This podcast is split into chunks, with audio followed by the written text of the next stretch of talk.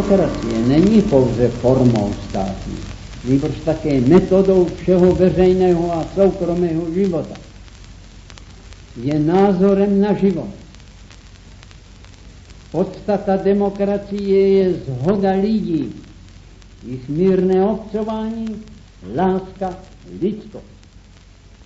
Úspěšná politika domácí zahraniční, uvědomělé politické vedení předpokládá souhlasnost občanů v hlavních názorech a o hlavním směru politického počínání.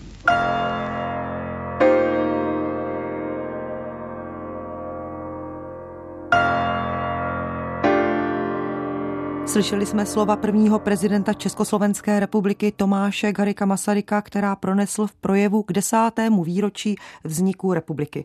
V dnešním Jak to bylo doopravdy, si budeme odpovídat na otázku. Byly prvorepublikové prezidentské volby vždy hladké a bezproblémové? Ze studia zdraví Ivana Denčevová.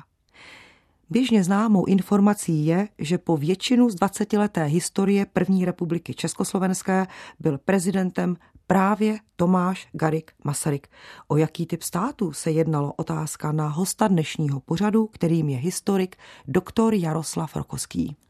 Československo bylo republikou, nikoli v monarchii. To byla zásadní změna.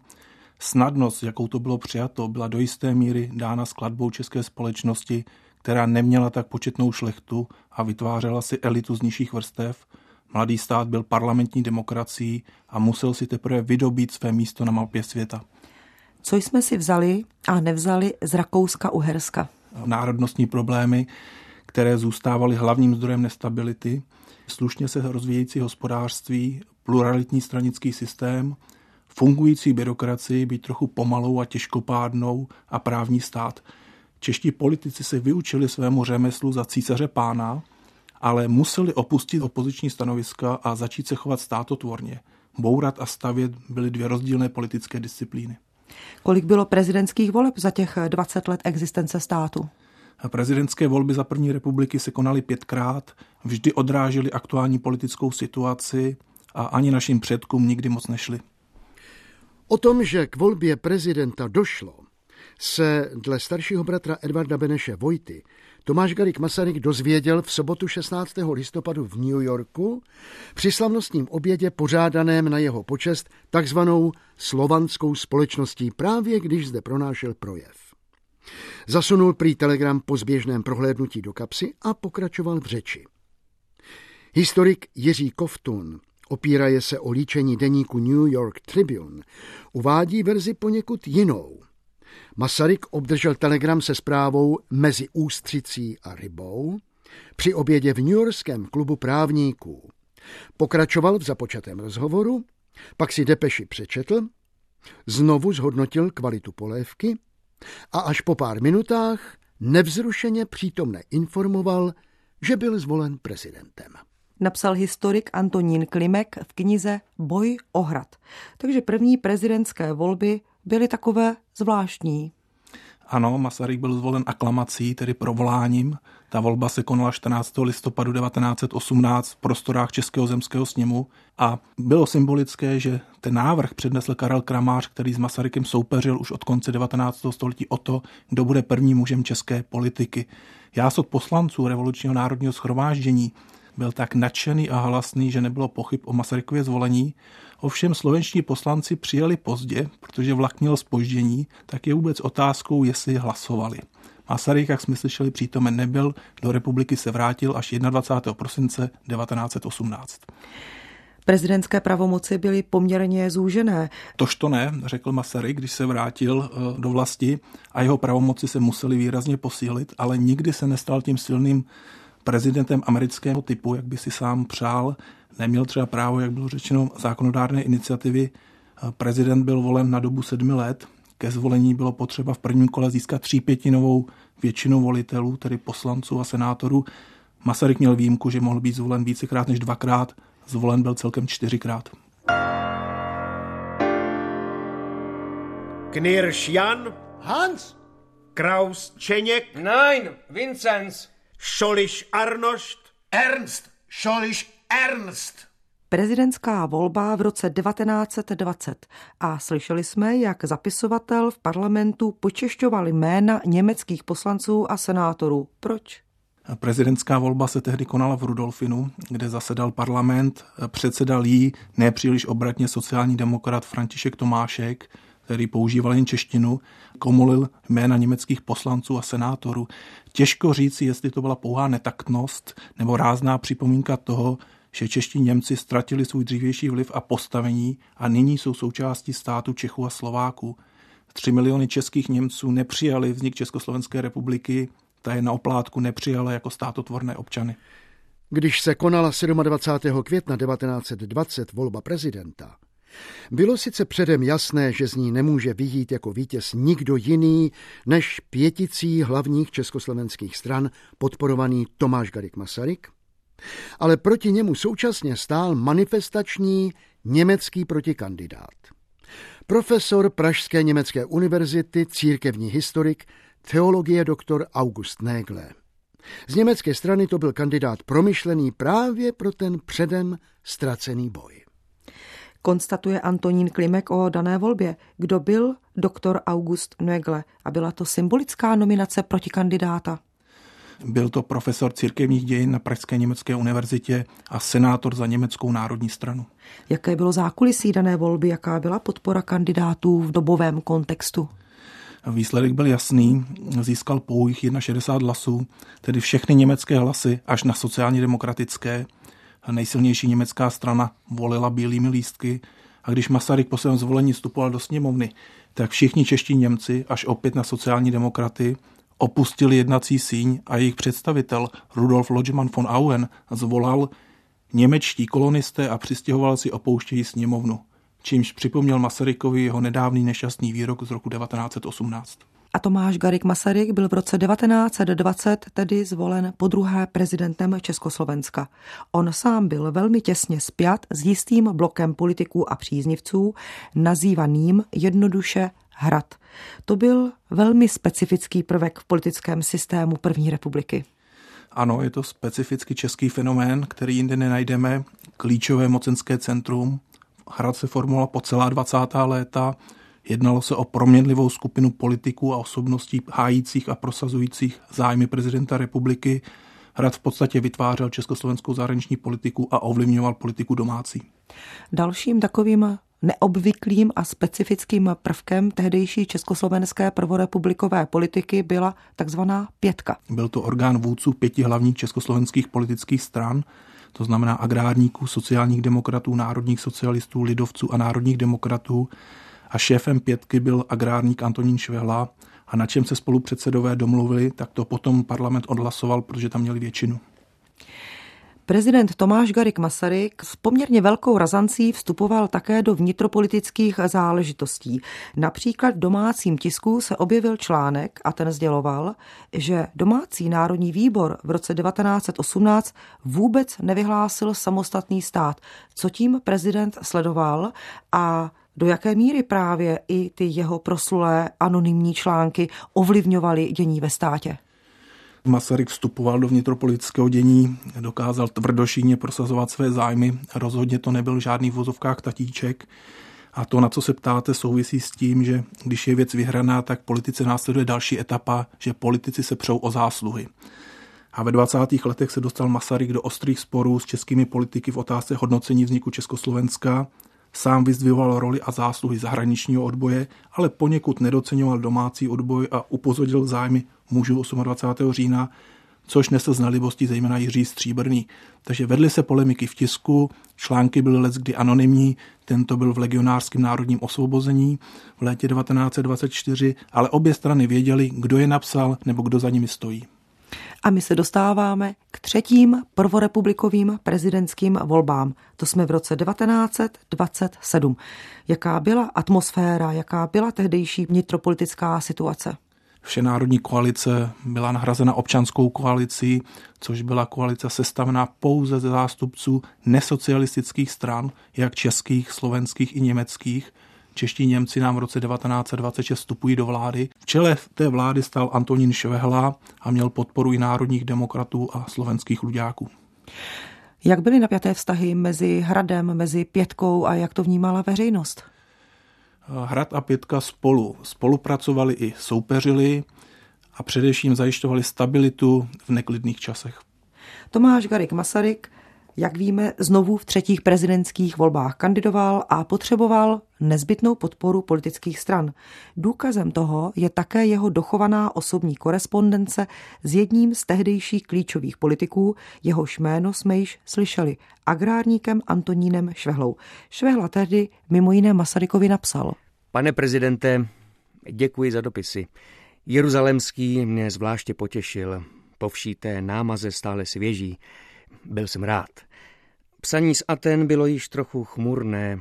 Soudím, že to zavinila informace z domova. Neodpovídala plně skutečnosti. Volba je mým úkolem.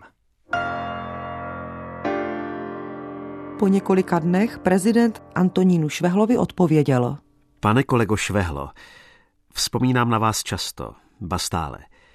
Dostávám teď noviny i vidím z nich volební situaci a dovedu si domyslit, co máte práce a nepříjemností. Přijedu tedy 25. přes Chebdolán. Beneš si myslí, že bychom se měli setkat na hranici, ale vlak je k tomu nevhodný, neboť dojíždí do Chebu skoro ráno. Proto vás budu očekávat v Lánech třeba k obědu hned 25. Těším se již domů. Počítáme s Alicí dny, kdy budeme v naší republice.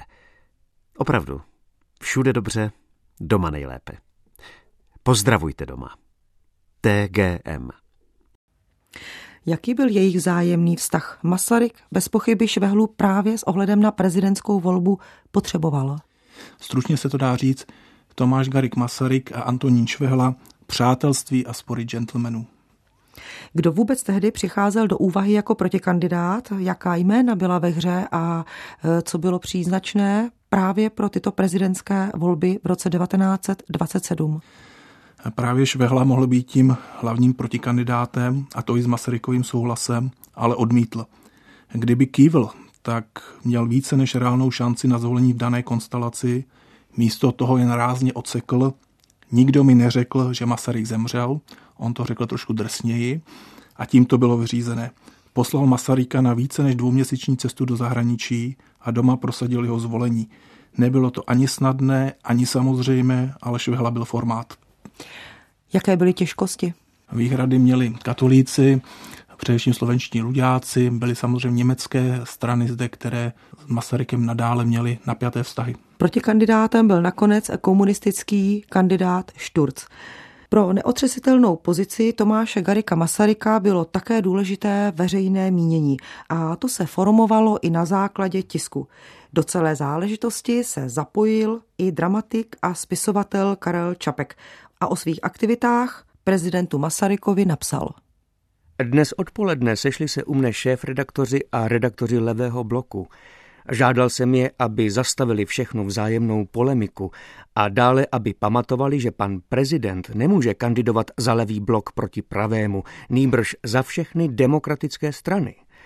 Dopadlo to výborně. Pánové utvořili demokratický tiskový blok a hodlají se denně důvěrně scházet, aby společně ovládli veřejné mínění. Je mi imagováno, abych šel za panem Švehlou a poprosil ho, aby nedopustil tvoření pravého bloku. Existoval v rámci demokratického pořádku prvorepublikového Československa svět nezávislých médií, tak jak ho vnímáme a požadujeme v současnosti? Nezávislá média, jak je vnímáme dnes, tehdy neexistovala. Stejně tak neexistovalo, že by se o úřad prezidenta republiky ucházel nějaký nezávislý kandidát, to nebylo možné. V roce 1927 byl Tomáš Garik Masaryk po třetí zvolen prezidentem. Další prezidentská volba čekala Československo až v roce 1934. Co se v daném meziobdobí těch sedmi let mezi volbami ve státě odehrálo? Československo především zasáhla hluboká hospodářská a sociální krize. My dnes mluvíme pořád o hospodářské krizi, ale co je to skutečná ekonomická krize, o tom nemáme ani potuchy. Tehdy zasáhla všechny vrstvy společnosti, nezaměstnanost byla vysoká, v ulicích jste mohli vidět mladé zdravé muže, kteří na jaře prodávali květiny, aby alespoň nějak zabezpečili své rodiny a nemuseli žebrat. Společnost se radikalizovala, na nohy krize postavila jak krajní levici, to znamená komunisty, tak krajní pravici, české fašisty. V sousedním Německu se dostal k moci Hitler a demokracie slábla všude ve světě.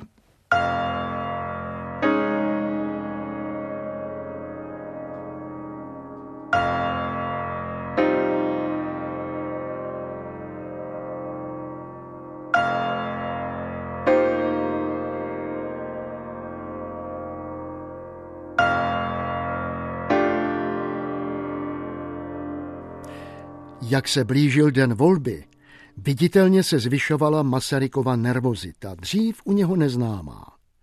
Napřed se mě ptal, jestli musí při slibu podat někomu ruku a později vysvětlil proč. Nevím, jestli to napoprvé trefím. Zřejmě se upokojil, když jsem mu vyložil, že podle ústavy tkví podstata slibu v přísežní formuli a v položení ruky na ústavní listinu. Pak se vyptával na znění textu.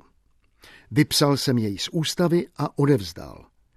Prezident zjistil, že pro oční poruchu ani tak krátký text bezvadně nepřečte. Odhodlal se nakonec k tomu, že se ho naučí naspaměť a také to dokázal. Při volbě jsem byl ve Vladislavském sále. Pozvánek pro osoby na státním aktu nezúčastněné bylo skutečně málo a o každém se moc uvažovalo. Sál byl téměř celý zabrán předsednickou tribunou, křesly pro poslance, senátory a dalšími nezbytnými službami, osvětlení rozhlas. Žádný soukromník jen pro svou osobu vstupenku dostat nemohl. První část schůze, zahájení proslovy, příprava ke skrutíniu a vlastní hlasování, rušili komunističtí poslanci a senátoři skandováním hesel Oleninovi a Stalinovi. Když pak předseda ohlásil výsledek hlasování, opustili demonstrativně sál. Co si myslet o vzpomínce Antonína Šenka? Prezidentskou volbu využili a znevážili komunisté jako demonstraci proti prvorepublikovému demokratickému režimu. Masarykovým protikandidátem byl Klement Gottwald, ten získal jenom 38 hlasů, tedy ještě méně než před ním Václav Šturc a na Hračany si musel ještě 14 let počkat. A komunisté tehdy skandovali ne Masaryk, ale Lenin a aby se posléze vyhnuli trestnímu stíhání, tak utekli do Sovětského svazu. V rozhlasovém archívu jsou také záznamy z tehdejší prezidentské volby. Například, když předseda poslanecké sněmovny doktor Staněk oznamuje výsledek.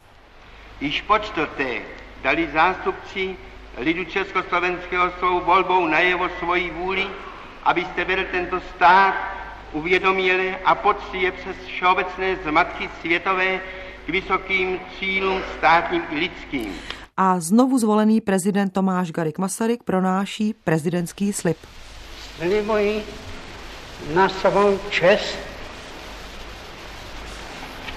a no, svědomí, že budu dbátí blaha republiky i lidu a šetřití ústavních a jiných zákonů. Prezidentovi zjevně napovídali text slibu, jeho osobní tajemník vzpomínal, jaké zdravotní obtíže Masaryk měl, Nebyla jeho kandidatura jistým hazardem pro stát, který měl za souseda nacistické Německo v čele s Adolfem Hitlerem? Masarykův zdravotní stav byl opravdu více než povážlivý, ale veřejnost o tom vůbec nevěděla. Tehdy se zdravotní stav prezidenta veřejně neprobíral, tak jako je tomu dnes. Politické strany nebyly schopné se domluvit na jeho nástupci. Antonín Švehla zemřel v prosinci 1933 a volba Edvarda Beneše nebyla zdaleka jistou takže Masaryk musel v úřadu setrvat a to jako symbol československé demokracie, jak byl vnímán v zahraničí. Také u dalších sousedů už byly více či méně protidemokratické režimy. Ano, byly to autoritativní eh, režimy a Československo s nimi mělo různé spory už od samého vzniku. Tíživá mezinárodně politická situace pro demokratické státy i pro Československo nejen pokračuje, ale narůstá. 85-letý prezident Tomáš Garik Masaryk v roce 1935, tedy rok po prezidentské volbě, abdikoval na svou funkci.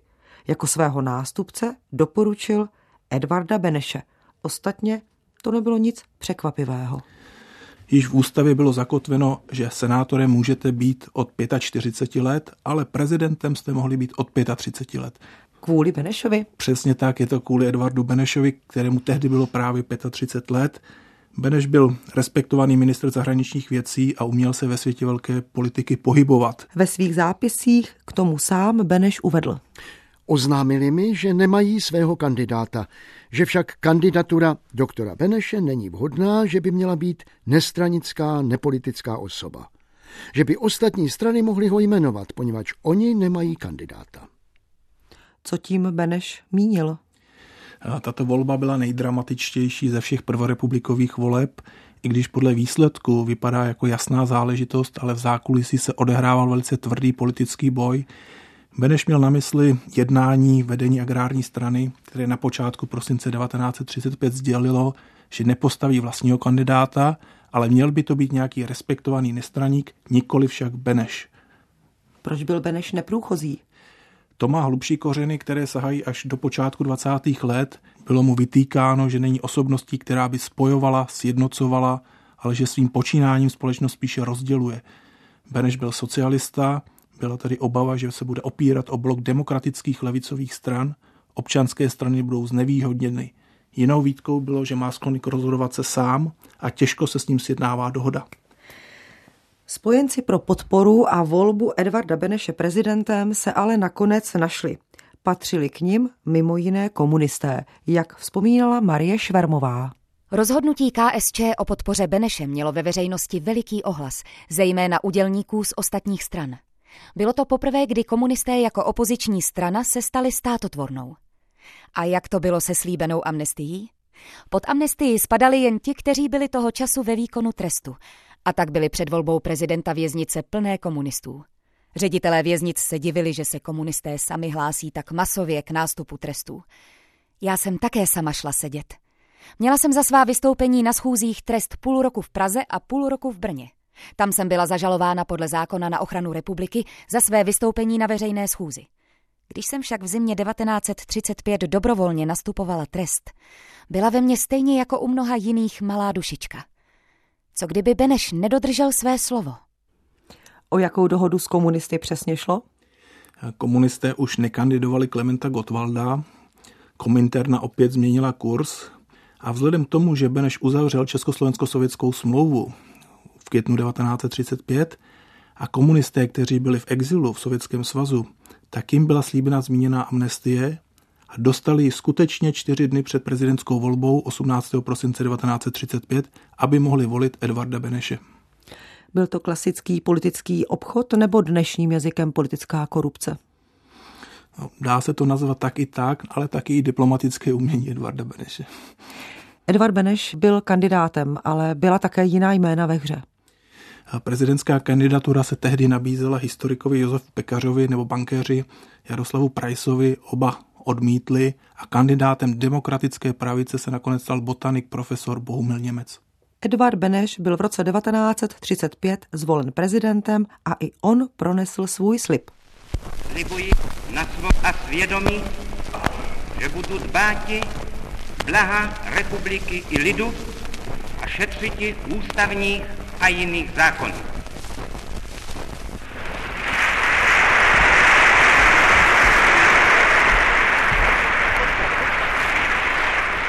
Po třech letech prezidentování Edvarda Beneše přichází tzv. Mnichovská konference a o půl roku později končí samostatné Československo.